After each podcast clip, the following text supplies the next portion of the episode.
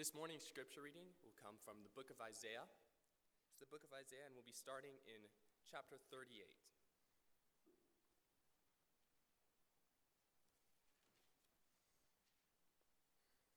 Again, that's Isaiah 38, and we'll be starting in verse 1.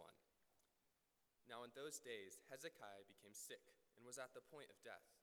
And Isaiah, the prophet, the son of Amos, came to him and said to him, Thus says the Lord, Set your house in order, for you shall die, you shall not recover.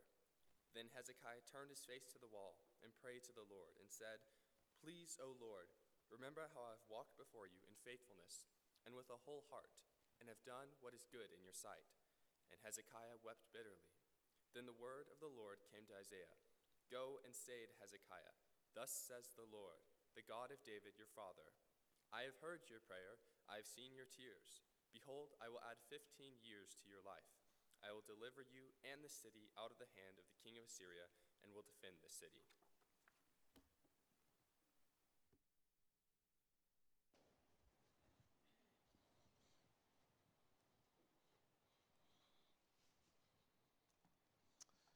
Well, good morning, and grace to you and peace from God our Father and from the Lord Jesus Christ. It's so good to have you here with us. I know that we have some visitors here among us for Mother's Day, and we're thankful to have you here with us.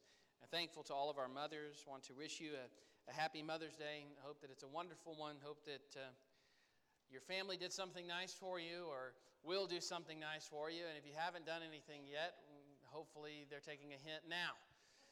So, but it is good to see you this morning. It, it would be nice, wouldn't it? It would be nice if prayer was as easy as it was for Hezekiah.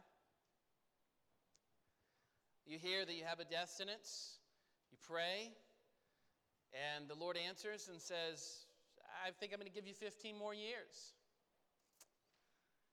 It'd be nice if it was that easy, if it was that simple. Every time I ask God for something, He responds in the affirmative, and I get it. You know, I, I kind of just put my little prayer coin into heaven, and out pops my request. I mean, isn't that the way it's supposed to be? I read passages like Matthew 7 and verse 7, where Jesus says, Ask and it will be given to you, seek and you will find, knock and it will be opened to you. Or John chapter 14 and verse 14, if you ask anything in my name, I will do it. And so, just from a cursory glance of Scripture, it seems as if that's the way that prayer is supposed to work. I ask, God answers, and I get what I want. But if that's the case, if it was the case that every time I asked for something, God gave it to me, or every time I kind of put my prayer coin into heaven, out popped the blessing, out popped the reward, wouldn't that make us God and not God God? Wouldn't that make God kind of beholden to us like some kind of genie in a lamp? We rub the lamp and He grants us our wishes. And if you have prayed long enough and if you've tried this prayer thing out, you realize that it certainly isn't like that. That sometimes we get the things that we asked for, and sometimes we don't. And that can create a lot of confusion, a lot of questioning. I, don't know, I, I don't have any statistics on this, but if I had to say, what was the greatest percentage of questions that I get as a minister, I'd, it probably would have to be a pretty high percentage when it comes to prayer. And yet, within Scripture, we see this example that pushes against this idea that if I pray and, and God doesn't answer me, well, then He didn't hear my prayer or he doesn't answer prayer. There, there's, a, there's an example within Scripture that really pushes against that idea. And that, of course, is the example of Jesus. Do you remember what Jesus prayed in Mark's account of Gethsemane in Mark chapter 14 and verse 36? From Mark's perspective, Jesus is very much, much more forceful in his language here. And he said, Abba, Father, all things are possible to you. Remove this cup from me. Yet not what I will, but what you will. And then we turn over to Hebrews 5 and verse 7, and the Hebrews writer says, In the days of his flesh, Jesus offered up prayers and supplications with loud cries and tears of him who was able to save him from death. Notice he was able to save him from death. And then it goes on to say, and he was heard because of his reverence. Hebrews 5 and verse 7. Now, there's a couple of things that I learned from those two passages about prayer. Number one, God was able to save, but he didn't. Jesus himself says, You can do this. You can save me from this. The Hebrews writer says he was able to save him from death, and he was heard. But we know that he died.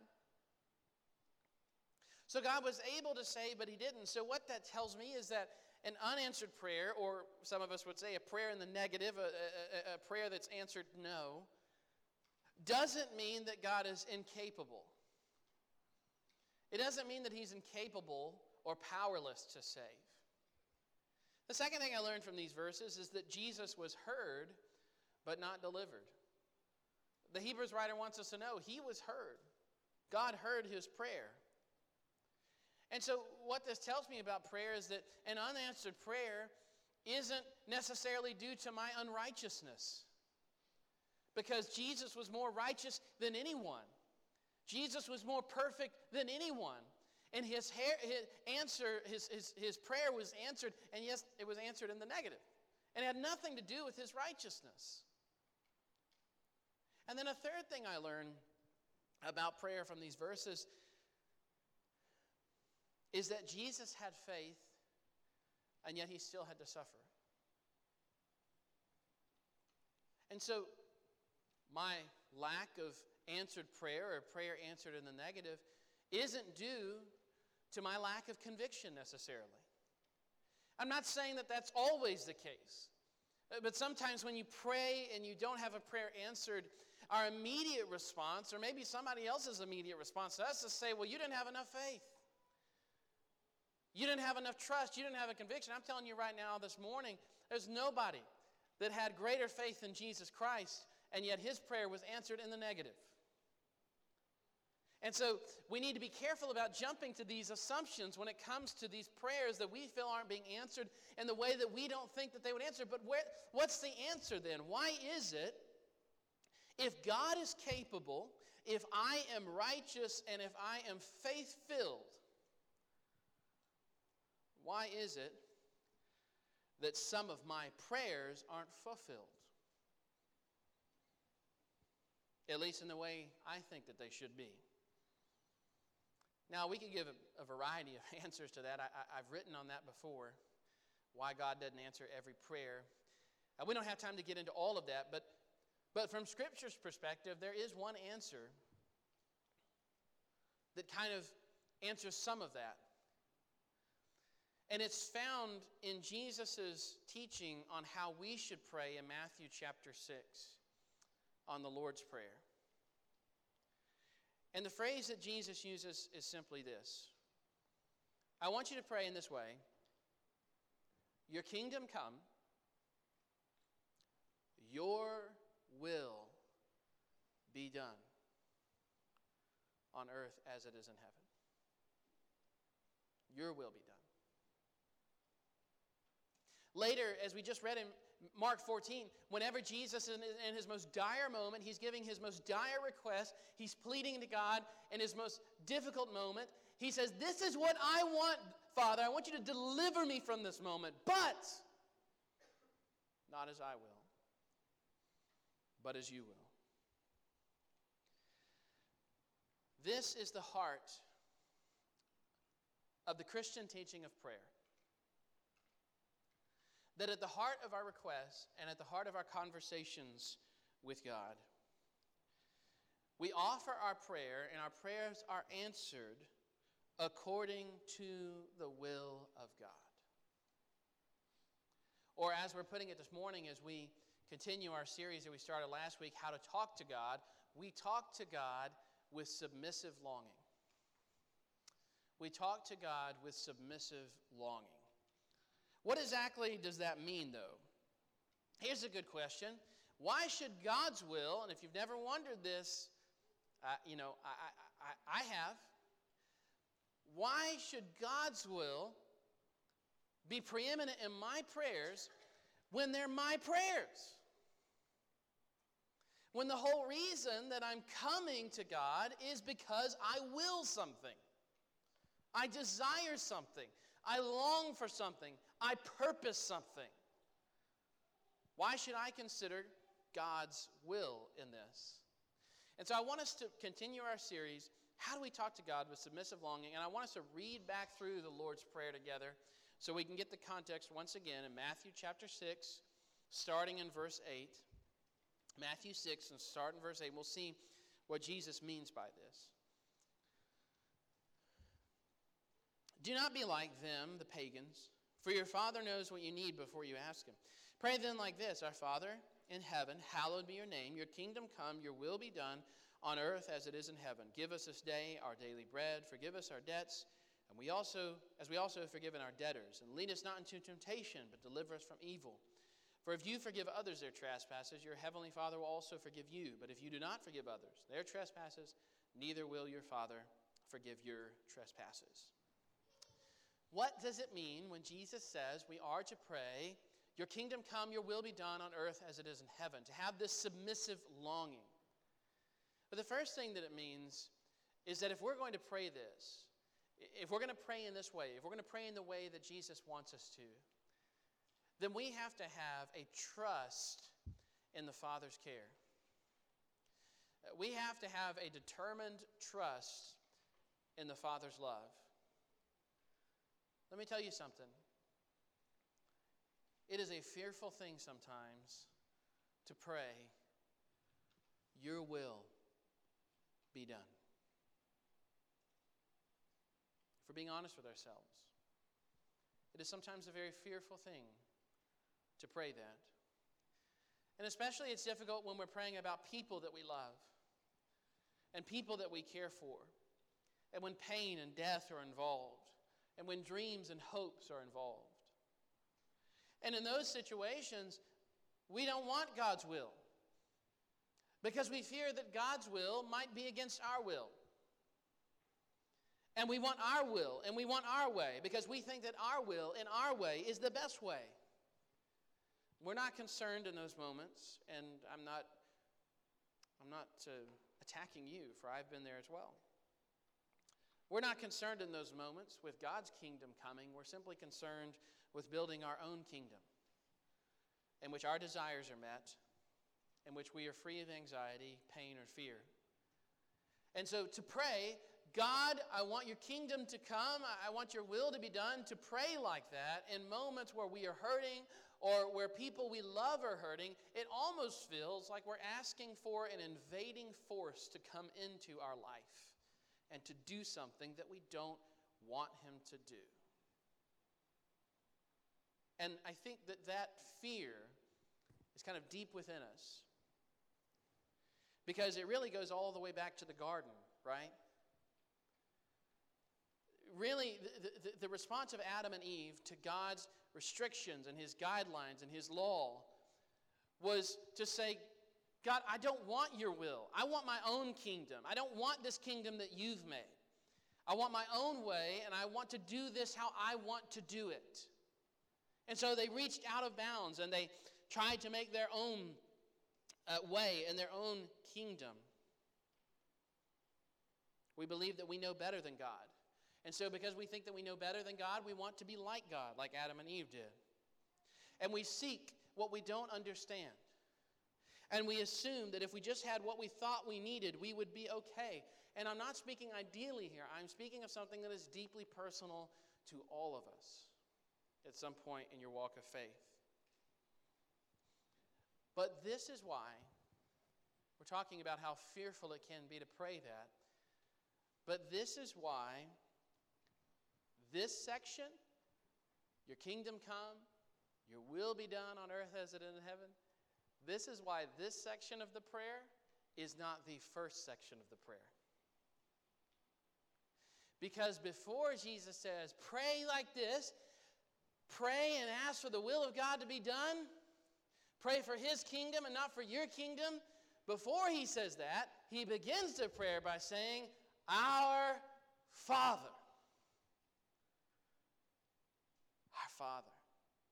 As we talked about last week, our Abba. Our Abba. Listen, before you are brave enough, and I think that's an appropriate word to use, before you are brave enough to pray for God's will, you have to believe enough in God's love. Before you are brave enough to pray for God's will, you have to believe enough that God loves you.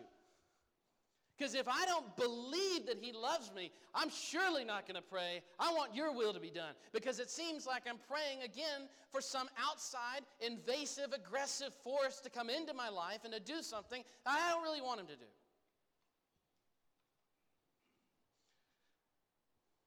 Because it isn't some cosmic chess player and His will that I'm trusting in, but I'm trusting in my Father's will who sometimes, if I'm being completely honest, I don't always understand.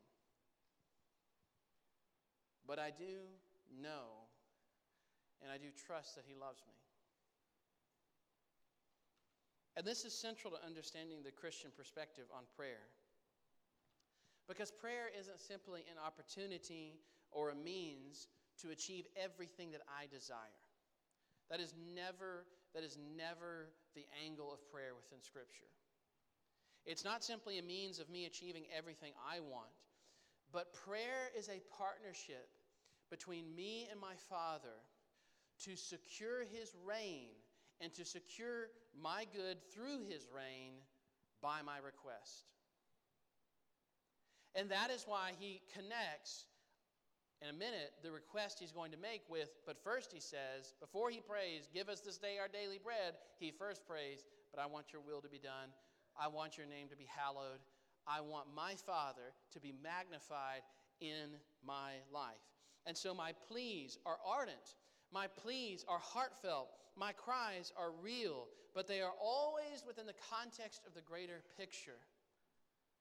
And that includes even at times my pain. And the only way that I can do this, the only way that I can pray, Lord, I want your will to be done, is if I have an absolute faith that God has a sovereign, intended, determined purpose for my good. Romans 8 and verse 28 He works all things, all things, all things for good to those who love Him. And so I, I have to be convinced of that. I, I have to be, believe that, that even in the darkness, even in the misery, and even in these terrible moments, that God has a determined purpose for my good, that He will inevitably bring that about as I love Him and as I trust in Him. And it's only when I believe that that I can say, Your will, Father, and not mine. And this, of course, we witness. How do I know that God loves me? How do I know that He is determined to do me good?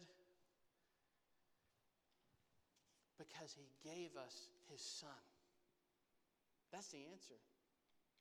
And that might not be satisfactory to you, but that is the answer of Scripture. If you look at Romans 8 and verse 32, Paul there says, If He did not deliver His Son, if He gave His Son over us, how will He not through Him give us all things? What's he saying there? He's saying, if God gave you his own son, what is he not willing to do to save you and to secure your eternal good? But what we see within Jesus is a sobering reminder because it reminds us that God's good purpose and good will is not free of pain and struggle and loss in this present life. And sometimes we deceive ourselves into thinking that suffering and, and pain has nothing to do with the Christian walk, even though Scripture says over and over and over and over and over again that it does, and even that we since even though we serve a crucified Savior, we all convince ourselves that we'll get through this life without suffering until life reminds us otherwise. And what that means is that sometimes God's no to our present cry is actually a yes to our greater calling to be conformed to his image. And praying according to God's will, if it is done daily, is a constant reminder that we are not living for the present world. That the real and lasting one is yet to come, and that God still has work to do on us. It's a reminder that all of my affections and all of my desires and all of my will is often focused on this life. But God's purpose is far greater than that. He's looking for the real life that is to come. Yet, as we learn to trust in the Father's care, and that's the first step in this, if I'm going to pray, my, your will be done and not mine, I really have to trust in His care. As we learn to trust in the Father's care and, and we submissively long for His will, what are we longing for? What are we longing for as we pray to God? Well, number one, we long for his reign to be expanded. Jesus says, I want you to pray, Your kingdom come. And so he says, I want you to pray that the kingdom of God is expanded. Now, growing up in the church, I heard that you shouldn't pray the Lord's Prayer because to pray the Lord's Prayer, if you say, Lord, I want your kingdom to come, you're denying that the church has come. You're denying, and maybe some, some of you are nodding your heads. You've, you've heard that before. Now, I understand the reasoning behind that, I think, and that was you didn't want to downplay the importance of the church. But if I'm being completely honest, I think it was quite it was, it was wrong-headed. In fact, it was quite wrong, I think. And for a couple of reasons. First, that type of thinking limits the use of the prayer. If Jesus is teaching his disciples to pray, he says, I want you to pray like this. What he's essentially telling them, if what is being said is true, that you can't pray your kingdom come, then he's saying, okay, guys, you can only pray this for maybe two years. And then when the churches come, then you can't pray this anymore. That doesn't make much sense that he would include that in here. And second, it limits the entire context of the prayer. Because we don't treat anything else in the Sermon on the Mount like that. We don't say, well, Jesus is teaching this, but um, it's only good for a couple of years. Right? It's only, it's only good for a short amount of time. You have to recognize that Matthew is writing this gospel many years after Jesus actually taught this gospel, taught this. And yet he still includes it when he is using this to teach the disciples how to pray. And then, thirdly, the reason I have an issue with that thinking is that it limits the term kingdom to just the church. And that is simply not biblical. It's not biblical. For example, Psalm 145 and verse 13 says, Your kingdom is an everlasting kingdom, and your dominion endures throughout all generations. The psalmist was praying that hundreds of years before the church came into existence. And he said, The kingdom of God is an everlasting kingdom. What does he mean by that? In Scripture, equating the kingdom of God is equating it to the reign of God. And God's reign ex- extends throughout all of creation, specifically within heaven. His reign is perfected, but within all of creation as well. Now, the church is a special place in which the reign of God is recognized. We are the kingdom of God in a special way because we have submitted to his reign and we have submitted to his rule and we are living that out. I'm not denying that, that the church and the kingdom are one and the same in the sense that we are the kingdom in a special way. But Scripture does not limit kingdom only to the church. God's reign and kingdom is universal, and it is specifically witnessed in the church. And so the kingdom of God is both it is established, but it is still coming in the hearts and the lives of men. And to pray, Your kingdom come, does not deny the reality of the church. Look at Ephesians chapter 2 and verse 22. There, Paul says to the brethren, In him you are also, now notice what he says here, you are being built together into a dwelling place for God by the Spirit. Now, wait a second, Paul.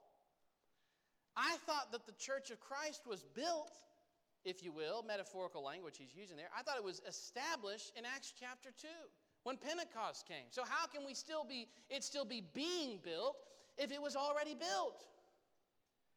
Because Paul understood that the church was in a state of growth. It was in a state of expansion.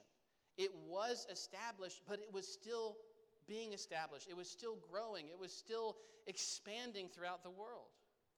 And so to pray for the kingdom of God isn't to deny the reality and the importance of the church, but to affirm it. We want the kingdom of God to come now in the hearts and the minds of men in its fullness. And at the return of Christ, we want the kingdom to come. And it's perfectly biblical to pray that. And so when I pray for the will of God, and, and, and, and when I pray for the will of God, my prayers need to be kingdom focused. My prayers need to be kingdom focused. I should be praying number one, Lord, expand your kingdom in my life. Allow your kingdom to come more fully in my life. Lord, a prayer like that might sound like this Lord, help me to be more like Jesus. Grant me a greater love for you and for your word. Help me to see and to know your peace and your love. Lord, make me holy. Make me holy, God. So I want to expand the kingdom in my life. Number two, I want to expand the kingdom in the church. I hope that you pray for this church. I hope I'm not the only one praying for this church. I hope that we're all praying for each other. And then we're praying things like, Lord, help us to be a church that really believes and lives out your reign. Help us to be a church that takes the gospel seriously, that upholds and defends the truth. Help us to be that type of people. Eh, help your kingdom to fully come in our hearts and our minds collectively as the people to truly believe that and to live that and to know that. And then, thirdly, I want to expand the kingdom of God in my community. I want to pray, Lord, open doors for me to teach the gospel Allow my path to cross with someone who is seeking and searching for you. Give me wisdom to know what to say. I, I need to have that courage and that conviction. That's the type of prayer that we're longing for. As we submissively long, we long for the kingdom, God's reign to be expanded in my life, in the church, and within the community. And I, that should be part of the main focus of our prayer as we talk to God. Number two, as, we, as we're submissively longing, as we talk to God in prayer, we're longing for His purpose to be realized. Not only His reign to be ex- extended, but His purpose to be realized. Your will be done, as we have talked about. We all have hopes and dreams. We all have plans. We all have purposes. We all have, we all have visions of how we think life should have turned out how it should be. But in your plans and in your dreams, where is the purpose of God? In your plans and in your dreams, are you pursuing the American dream or the Almighty's dream? Which one are you pursuing more? How you pray may reveal the answer to that question. A prayer of submissive longing hopes that the purpose of God will be witnessed within us. What does that look like? And here's a hard one, guys. Sometimes this means that if I'm longing, if I'm really submissively longing for God's purpose to be realized, sometimes this means that I pray for God's defeat of me. Sometimes this means that I pray that God will defeat my desires. And so a prayer like that looks like this Lord, I really want this. And from my perspective, it seems like the right thing. And I, and I really need this, God. But Father, if this is going to keep me from loving you more, if this is going to prevent me from being more conformed to your image, if this is going to make my family be less focused on you, if this is going to mess up my priorities, is it, if this is going to tempt me to sin, Lord, I can't see the future. I can't see my path, but you can. And if it's going to do any of that, I don't want it. Your will be done, not mine. So to submissively long for God in prayer means that sometimes I pray for His defeat of my desires as I long for His purpose to be fulfilled in my life. And then, number three, what it means to submissively long in prayer is that we long for His world to be perfected. I want your kingdom to come, your will to be done on earth as it is in heaven. We get so used to the brokenness of the world, don't we? We, and not only do we get used to it, we get comfortable with it and we like it. Let's just be honest. And this is why over and over and over again, the New Testament has to say, Don't you love the world? 1 John 2 and verse 15. It's passing away. Don't, don't you? Now, he's not saying don't love creation and don't delight in the good things that God has given us in the world, but he's saying don't be comfortable with the status quo of this fallen state of this creation because this is not the one that's going to remain. And yet we get comfortable with that. And Scripture warns us against that, having too much affection for this fallen world. And in order to safeguard against such affections for this fallen state, a prayer of submissive longing to God hungers, hungers for God's holiness to be magnified in the world. And a prayer like that says something like this Lord, grant me a greater hatred for evil within myself first and within my world around me. Grant me the courage and the conviction to speak out against sin when I see it. Help me to be a light in the darkness, to be conformed fully to the image of Christ, even in the midst of my suffering. Now, that's a difficult prayer because it implies that there's going to be resistance. Because if you're trying to perfect God, bring God's perfect holiness into a world of darkness, the darkness hates the light. But it is a reminder once again that prayer is not essentially about my comfort, but so that I may be more aligned to God's greater purposes within the world. My prayers are God's tools to magnify His greatness within the world around me. And so, as I talk to God, I want to submissively long for this, for His world to be perfected in some way through me.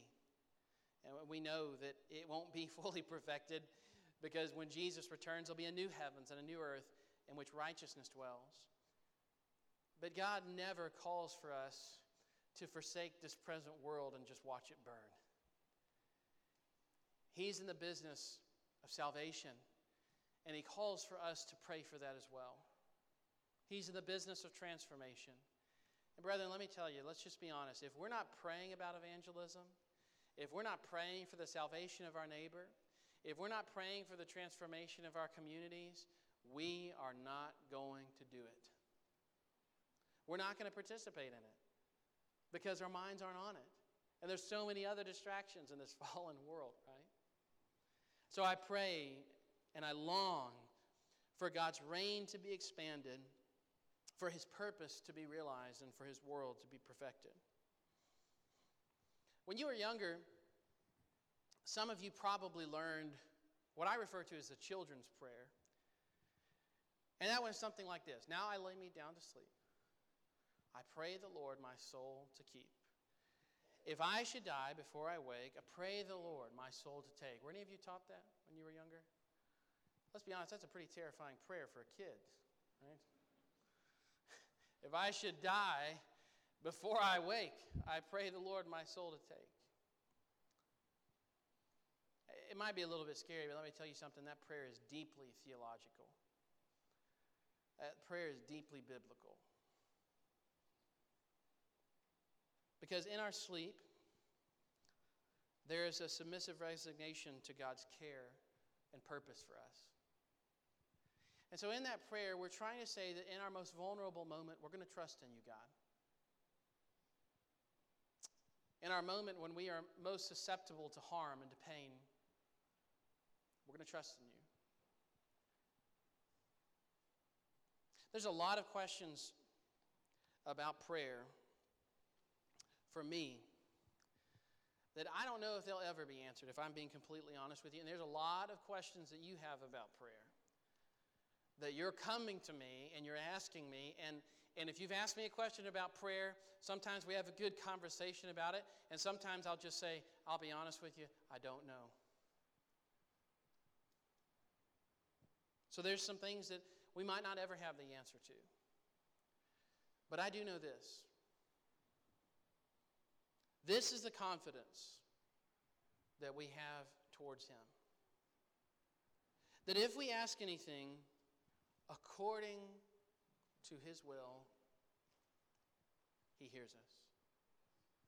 1 John 5 and verse 14. This morning, I want to encourage you to submit your life to a king and to a father who loves you and whose purpose and whose will is far greater than your own. And you might not always understand that will but you can never deny his love. And so I call for you this morning to submit to him and his reign and his kingdom and his purpose. To love him with all of your heart as he has loved you. To trust him. To turn your life over to him, repent of your sins. To confess him as Lord. And to be baptized for the forgiveness of your sins. If we can help you in that way, if there's any other requests that you have, why don't you come as together we stand and as we sing.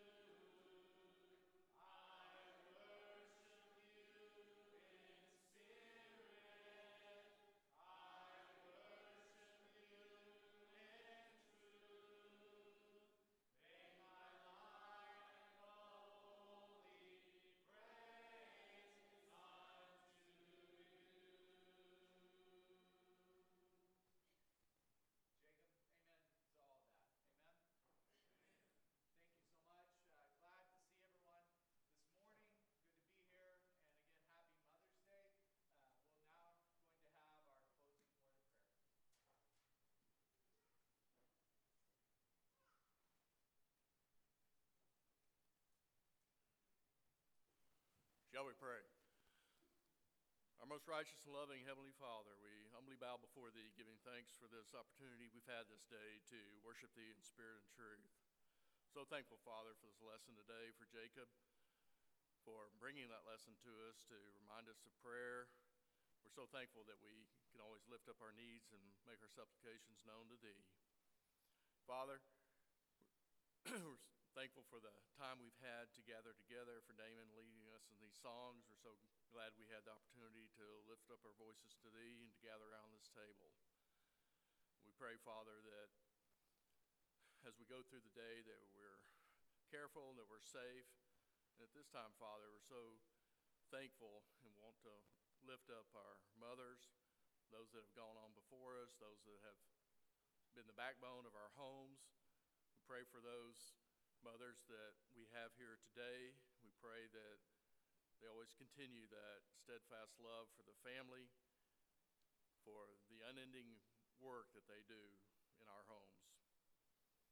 We pray, Father, at this time that we do lift up the church, that we pray for the church to expand, to grow. We pray that we do all those things to make that happen.